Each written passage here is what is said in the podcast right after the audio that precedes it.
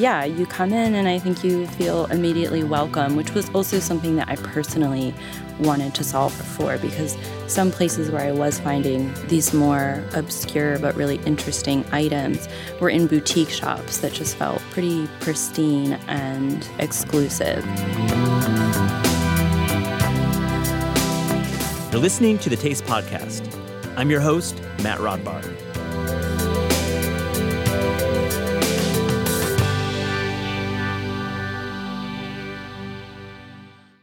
Emily Schildt wants food shopping to be a more fun and mind expanding experience. And with her company Pop Up Grocer, she's getting customers closer to the destination. As the name suggests, Pop Up Grocer travels the country and sets up shop for 30 days, runs in cities like Miami, New York, and Washington, D.C. Each pop up sells hundreds of the most interesting and emerging food brands around, some of which we've covered on the Taste podcast and on the pages of Taste. All of these brands are heavily curated and many run by female founders. We speak with Emily about the company's big ideas, even bigger plans, and some of the products she is most excited about selling. What a great conversation with Emily.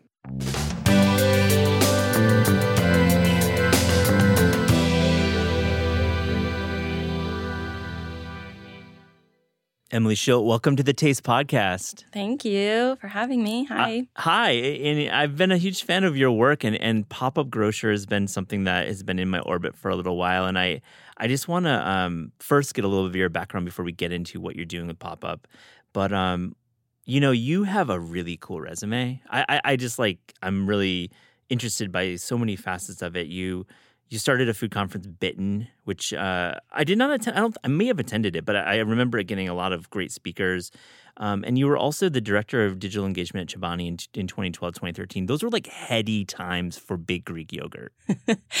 yeah, I mean, if I can be so bold as to say, it's a convenient theory for me, of course, but um, I think they were really kind of the game changers in making food a cool thing worth pursuing for a lot of entrepreneurs, you know, as a real business opportunity. Because before uh, them, you know, Greek yogurt was, it existed, but it was a very niche part of the yogurt category. And then it just sort of dominated and became the category.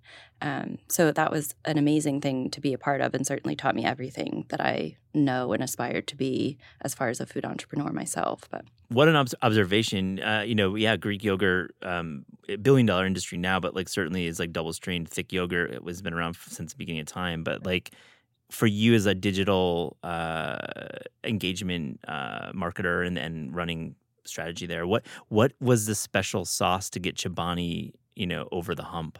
Hmm. Yeah. I mean, so what I did there was really, I think, brand. Um, I built the social media community, uh, influencer strategy when before influencers were really a thing, when they were bloggers. Um, and so I think I just built a real affinity, not just for the product, for but for the people behind it, um, and made uh, consumers feel like there were real humans behind the brand. Mm-hmm. Um, and that also was somewhat new. And I think social media kind of allowed that in a new way at the time um, that you could actually directly engage with them.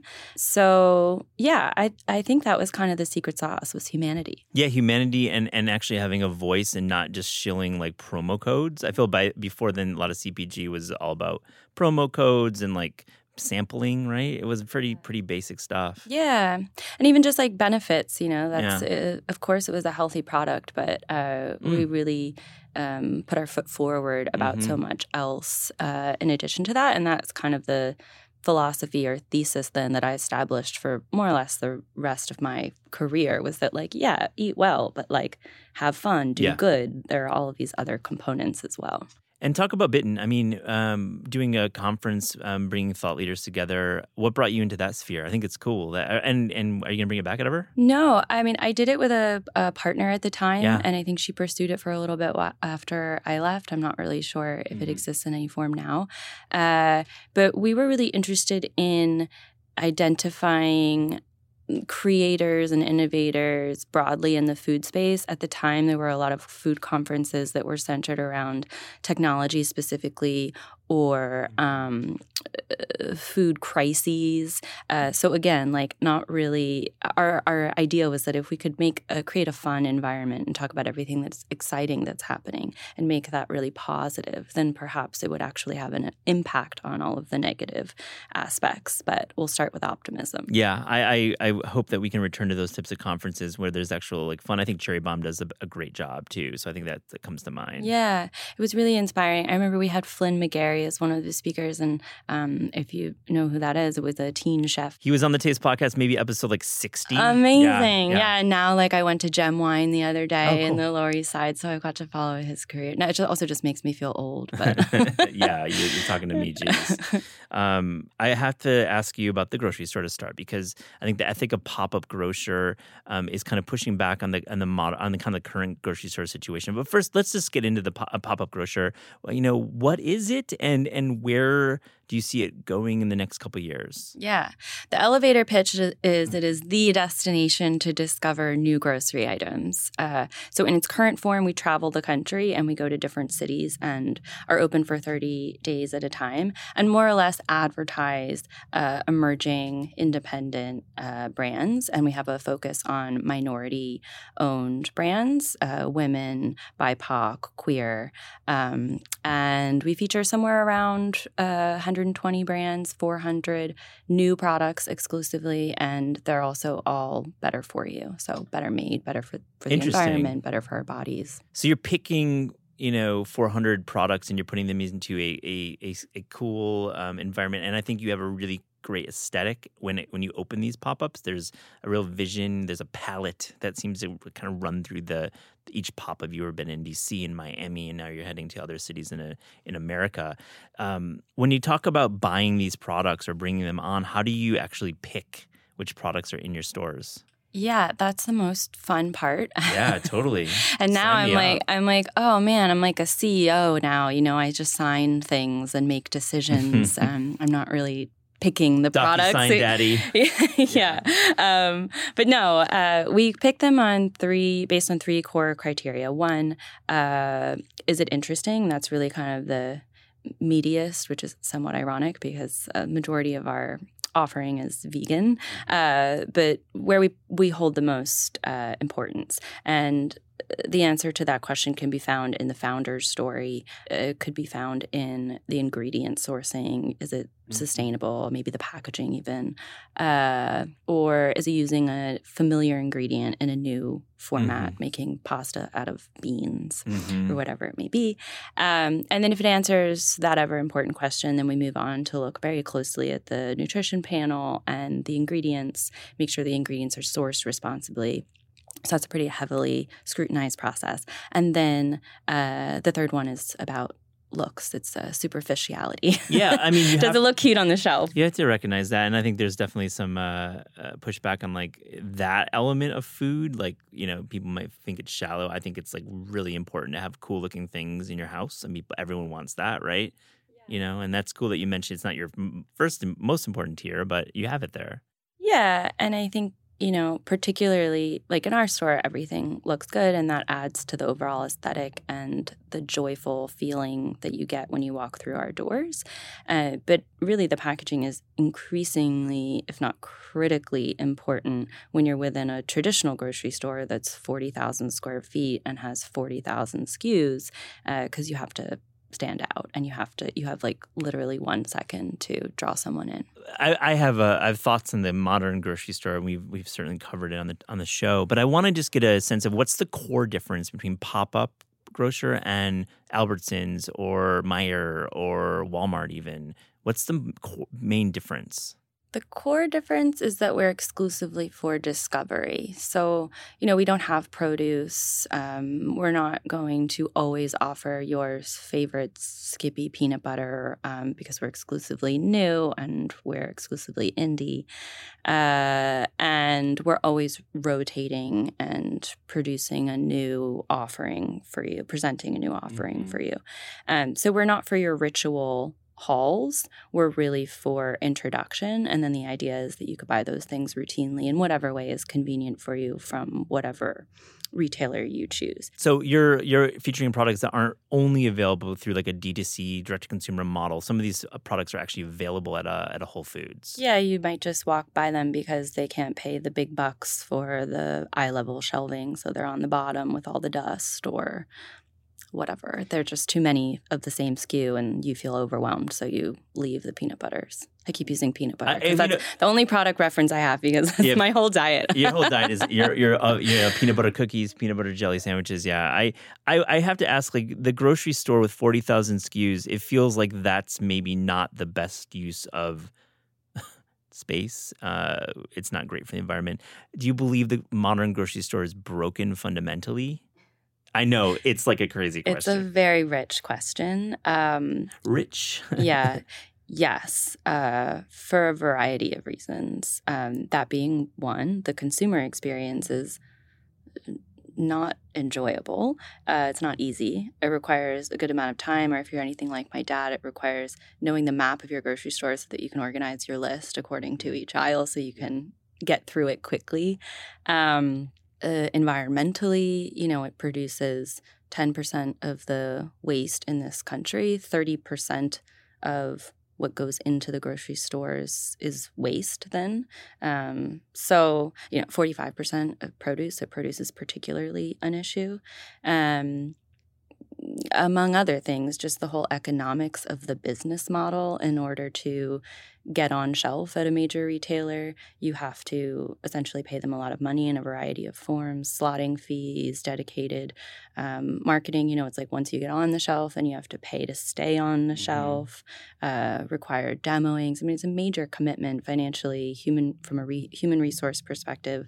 Um, for a small brand, it's impossible unless you're venture backed now.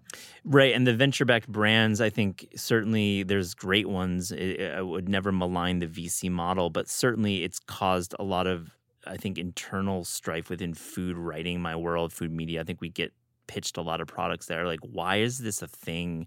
And like, why is it in the grocery store? And you answer the question, these slotting fees are prohibitive, right? For a lot of founders who have um, you know not a lot of capital to start up, but um, you're clearly very different because you're you're discovery based. You're not getting you're not going there to get your milk and get your you know your eggs and produce, but do you think pop up is there like a middle like where the grocery store should be? We just wrote a piece about Aldi on Taste, and I thought it was uh, it was tackling the question about SKUs and how Aldi has between eight and 10,000 SKUs when you mention uh, like an Albertsons or Meijers would have 40,000. So I guess it's a little bit out of the pop up realm, but I'm just curious is there like a happy place for a grocery store that you would go to every day? Yeah, absolutely. And there are some concepts that are solving for that too, from a convenience standpoint. Um, you know, you look at like a Foxtrot, uh, they're small to mid size, and then they also have pretty strong delivery capabilities.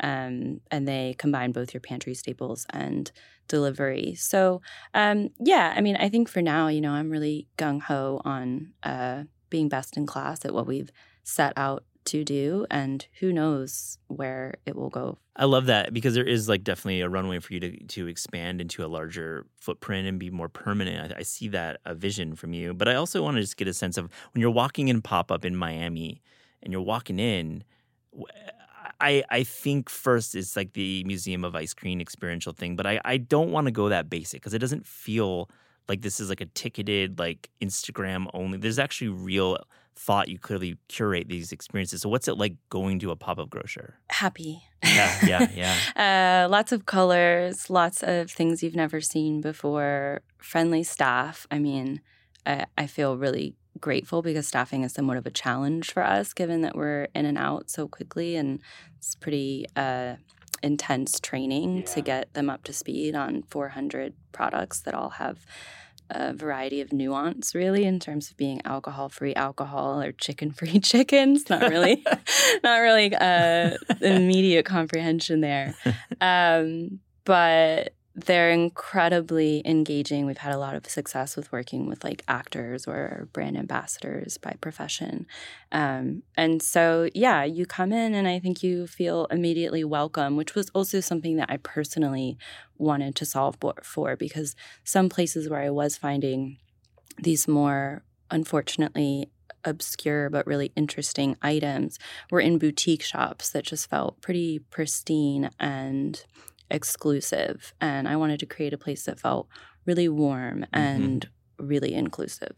This feels like the way food should be presented in a retail space, and I, I I'm being hard on the Museum of Ice Cream, which I've never been to. And listen, it might be it might be super rad, but that doesn't feel inviting necessarily. It may be fun, but you want food to not feel like a spectacle or doing it for the gram, or you don't. Food is. I mean, these are creator. These are sorry. These are uh, founders who are telling their family's story in the packaging. It's you're talking about harissa from you know Lebanon. Uh, you're talking about um, we can talk about peanut butter. It's from the peanut butter factory that has a, long heritage history. So it would be disingenuous to like try to um, sell it for its flash if you're talking about heritage food companies. So I love that you say that. You know that it's important to be like have fun, but also just to be happy. Yeah. Um, And in terms of content generation, like we are an Instagram, TikTok grocery store. definitely. But but to your point, not necessarily because we gamify it as much as I think people are ha- genuinely having a good experience. They're seeing themselves or their heritage represented on the shelves. Um, you know, they follow a keto diet or they have celiac, and now they're walking into a place where rather than allowing themselves to have three things, it's like there are only three things that they can't have. So they're just overjoyed. And so that naturally leads to them wanting to talk about it and tell others in their community about it. it's exciting and and I, I just want to tap into um like the products because it comes down we can talk about the structure of pop-up in the future but like let's talk about some of the products because you do you said you have 190 companies in your uh, in your store so for your previous dc location what were some of the products that you know you really enjoyed you love enjoy them all but what are some of the products you really love Yeah, that is always a hard question. It's like hard. picking my favorite child. i know Um, I think it's really exciting uh, to see what's happening with the growth of the pantry category in general. Um, it could be related to more time spent at home these past couple years, but people are experimenting more. Um, you know, like chili crisp has become uh, Sichuan chili crisp has become somewhat like ubiquitous in our spaces. So among early adopters, anyway. Uh, and so now you know there's like salsa macha or um, black sesame, crunchy butter, uh, and that's really just music to my ears because I feel like we've sampled an almond butter a few years ago, and people would be like, "Okay, it tastes good, but how do we? How do I use this?" Mhm. And I was like, "Oh my gosh." There's no hope for the future. People have no idea how to cook. yeah Um, so I think maybe these past couple of years have accelerated uh, that behavior. I think you get a little bit more, you know, income. I know now we've we've our economy has changed drastically, but before during the pandemic, you could actually sample products and you could actually, you know, get new products in your house and have the time to sample it. I love. I want to just tap into salsa, salsa macha because we wrote a piece about because we have obviously observed this chili crisp boom and now Fly by Jing is in your store and that's a great product and we love them. But like salsa macha is like the next kind of frontier. Why is salsa macha so great? Maybe because there's already that platform of familiarity Yeah. there in terms of like use case, um, uh, heat, but uh, and some ingredients, you know, like a nuttiness or a seediness. Um, but yeah, I think people are are ready now for new things to build on that platform. So I love it. The, so with the heritage in Mexico, and it, it's one of the condiments you'll find in the, in the on the table in like Oaxaca, for example. But I, I think salsa macha is wonderful. You should seek it out. Um, we're, we're having we do we're doing an interview. It might be up by the time this airs with uh, the buyer at Erewhon Mm. Market, and that's going to be. ooh, I want to listen to that. I know she's. It'll be a print, and it's a fun. It's a really interesting because I've I've been trying to do an Erewhon story for a long time, but she tapped into the idea. I keep saying tapped in. I don't know why I'm using that's not great. I let's she a uh, she was observing a writer with, speaking with the buyer that um the beverage category is crazy right now. Beverages, package like things that you you know buy to go and drink and on the go. Everyone knows beverage. Like, are you experiencing this as well as a buyer? Yes. Uh, my inclination is to say that there's probably more being created than there necessarily is demand for. Um, Fair the, say. the beverage category is so crowded, and certainly if I were an entrepreneur, that's not um, where I would beeline, just because it seems incredibly difficult um, to differentiate oneself, and it's certainly a scenario where it's incredibly capital intensive. Um, but and I mean like crowded even among you know adaptogenic sparkling beverages, like Yeah. something very specific. Oh, I've definitely did a taste test. I was on the Serious Eats podcast taste testing like Kin Euphoric and all the other ones, and it was yeah. Yeah, but it's really exciting. I mean, in our last pop up, you know, um, uh, Teposh, I hope I'm saying that correctly, uh, was really popular and Yeah. well accepted. So again, like r- really encouraging, I think, to see people uh, adopting uh, concepts and flavors that um, are a bit new to them. Um, Berry Bissap, um, black owned brand, and a hibiscus uh, tea, like that was also really popular. Uh, we have another hibiscus tea. So hibiscus is um, Mhm. certainly uh, well received and exciting to people. Um, but yeah, I mean, there's a there, and then a better for you soda is also still crushing it, you know. But Yeah. that's exciting as well. I think. Um, there's a real opportunity to to switch people over, and now that maybe that they already had me have made that switch from Diet Coke or whatever they Mm-hmm. may have been drinking before, uh, they're moving on to be a bit more experiential and adventurous. I'm more of a Dr Pepper fan, but I'm just personally I, I I'll crush Dr Pepper, but I'll also go with a better for you soda too. On the flip side. What is a category that is kind of underserved right now that you feel there's actually pent up demand to, to, to purchase in this Mm. category where maybe you're not seeing the offerings that could be there? I know there's a lot of food in the world, but what's is there somewhere that's being underserved? My gut says to say the freezer. We've seen really high growth there. Again, like I think people are eating more at home, but they want more options, more healthy options. And there still isn't the variety there uh, that there needs to be in terms of like making over healthy choice uh, meals. Um, so I think there's a lot of opportunity there. You know, we've seen like snow days making over Totinos Mm-hmm. uh, and a few interesting entrees from brands like Wholly Veggie. But I think there's still a lot of a lot of opportunity there uh, yet to be explored. Are you hitting the fancy food show in a couple weeks? No, I created pop up grocer so I didn't have to go to trade shows. That is like Admittedly. I, I think you know, like I told you, I'm I'm quite introverted. So the idea of like networking all day is a just really not my my forte or my skill set. Um, but also, I don't know. I mean, the majority of our brands we find in the depths of the internet. It's kind of working for us. Let's go there because you're so right. Like like it's kind of the same problem with slotting. You have to pay such a high amount of money to to present at the fancy food show. I actually like going there personally. Just it's, it's weird and just gives me story ideas. But that's Yeah. like from my seat. But how then do you find your brands? I mean, you probably have an inbox where people pitch you, but are you scouting? Yeah, absolutely. Cool. Um, I think some brands might still not know t- to come to us, or um, they don't they aren't familiar with our sourcing process or how it all works, so they might just be fearful to, um, or think that they're not ready, or whatever it may be. So we absolutely dig around and do proactive outreach. But we are fortunate that people are coming to us, and we can filter through it that way as well. Are people just go, dropping into DMs with like links? Uh, is that happening to you? Definite, definite. How do you manage Definitely that? dropping in the DMs. yes, lots of. I mean, it's interesting. Like I, you know, I'd never been in. I'd been in this space in terms of um, being in CPG for the entirety of my career and being on the marketing side of things, but I've never been on the buying side or the retail side. Mhm. So I just didn't know how it works. There are still things that I don't know about how other people do it. Yeah. Uh, but so you know, people uh, sent, immediately offer samples, and I'm like, listen, we have these criteria. If it doesn't fit those criteria, I'm not going to have you spend money on sending product to me. As generous as that is, I understand as a small business that you know your your cash is tight.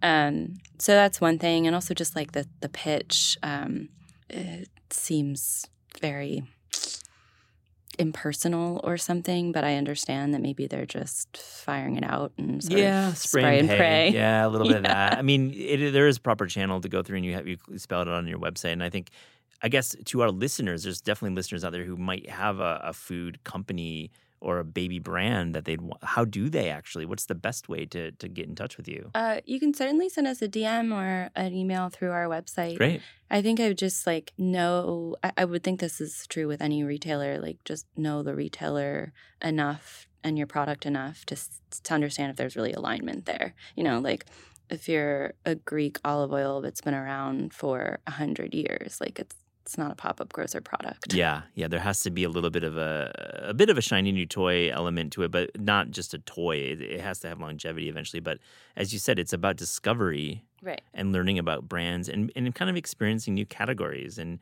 having a really fun time. Uh, how, what's so? What's the next twelve months like for you? What what do you what do you plan to do with Pop Up Grocer in the next year? Mm, well, we're introducing new formats, which is really exciting. Uh, as an entrepreneur, you know, I'm itching to do something new. Mhm. uh, th- this has been amazing. Of course, there's been so many challenges that bring newness the last three years. Yeah. Uh, but I'm really exciting to tackle on something much bigger. So we'll introduce a permanent store at some point here in New York. And hopefully that's the first of several to many of those. Yeah, And we'll also have another pop up this year. Not going to share specifically where that is, but a city we've yet to go to. Fun. Um, and a couple other sort of partnership, curatorial partnerships uh, in the works. yeah. I see the brand um, kind of breaking out of uh, just the pop up model 30 days in a city and, and doing some exciting things and just with the full with the root which is why I, I think you're so terrific what you're doing is like it's all about like helping these small companies some not small some are actually large so i'm not going to be disingenuous but smaller companies get audience and get consumers right Yeah. customers And help consumers figure out what they should actually be paying attention to. Uh, just because they're flooded with so much stuff in the physical store, but also just that they're being advertised Mhm. to on various social channels. I mean, that's probably the number one comment we get. Some people come in the store and they're like, oh my God, this is everything I've been seeing online and now I can actually buy it, which is such an interesting comment to me, too, because it's like, no, there's a buy button on that ad and they would love for you to make that direct purchase, that there's some barrier that they can't get over, which I'm happy to um, satisfy for them is that I think that they need someone to say like, "Yo, this is good," and it's made by this incredible being, and it's bootstrapped, and um, here's how I use it, and then you know they can buy it online thereafter, but they need that human touch. I mean, it's the reason I went to Toys R Us as a kid. I mean, listen, like the Tiger handheld video games, I was like uh, being marketed to that via Sunday, Saturday morning cartoons, and I'm like, I can't. We obviously didn't have ecom, so it's maybe irrelevant, but you have to touch it. You have to look at the packaging. You have to actually see this brand Ghia that you've been hearing about everywhere. Especially and particularly when it's food, because it's something that you're putting in your body. Same thing with beauty, which is an area in which will continue to evolve, or body care. Mhm. Uh, you know, your skin is absorbing it. So there's Yeah. an element of trust, I think, that can't be satisfied by the, the internet. it's clearly a lot of work, but like being around uh, new food all day, new products has got to be pretty cool. Yeah. And the energy of these founders. Yeah. And I'm so blessed. Yeah. I, yes, it's hard, but uh, the alternative is like sitting in a cubicle and doing this more or less the same thing every day. Mhm. It's not built for that. That Ch- that Chobani cubicle, you mean? Uh, yeah, sure. Or any other cubicle that I'm sure they'd give me at this point. Um, No. yeah, no. Uh, Emily, we asked all guests in the Taste Podcast if you could write a cookbook or food culture book without the burden of budget, meaning you had unlimited funds, or deadline, meaning you had all the time in the world to write this book, what would that book be? I am sort of kn- known for avoiding any waste of any kind. Um, it's also kind of why I stick to eating the same things, is so that I don't just end up with you know half a jar of something I don't know how to use. Um, yeah, so I think it would be like a like a singles guide to repurposing food or leftovers because I also think that it's being single as a single woman I've been single for eternity it feels like and so I'm become a master at like cooking for one or how to repurpose a meal that I've made for four in ways that are still Mhm. new and exciting for like the remainder of the week. Yeah. so I feel that's very uh, that topic is is needed, and and certainly there's been dining for one books, but I think tying in the waste to it because you are or, or buying things that are scaled down to the single or even two. I mean, listen, I'm a I'm a two person house with some cats, but so I could use it too. yeah, I just had some friends over on Friday and I made a tinned fish dip that was like six ingredients and so delicious. Whoa. And that was just, you know, from a half a can that I didn't finish from my lunch the day prior. Like that's hundred percent who I am. Nothing Listen. nothing stays in that fridge for long. Everything gets used. Grocery bills getting higher. You need to. Eh, the world's getting warmer. I mean, there's reasons to like not waste. So Emily Schildt, thank you for joining the Taste Podcast. Thank you so much for having me. This is fun. The Taste Podcast is hosted by me, Matt Rodbard. It's produced by Pat Stango and edited by Clayton Gumber. Theme music by Steve Rydell. Visit Taste online at tastecooking.com and make sure to subscribe to our newsletter. Thanks for listening.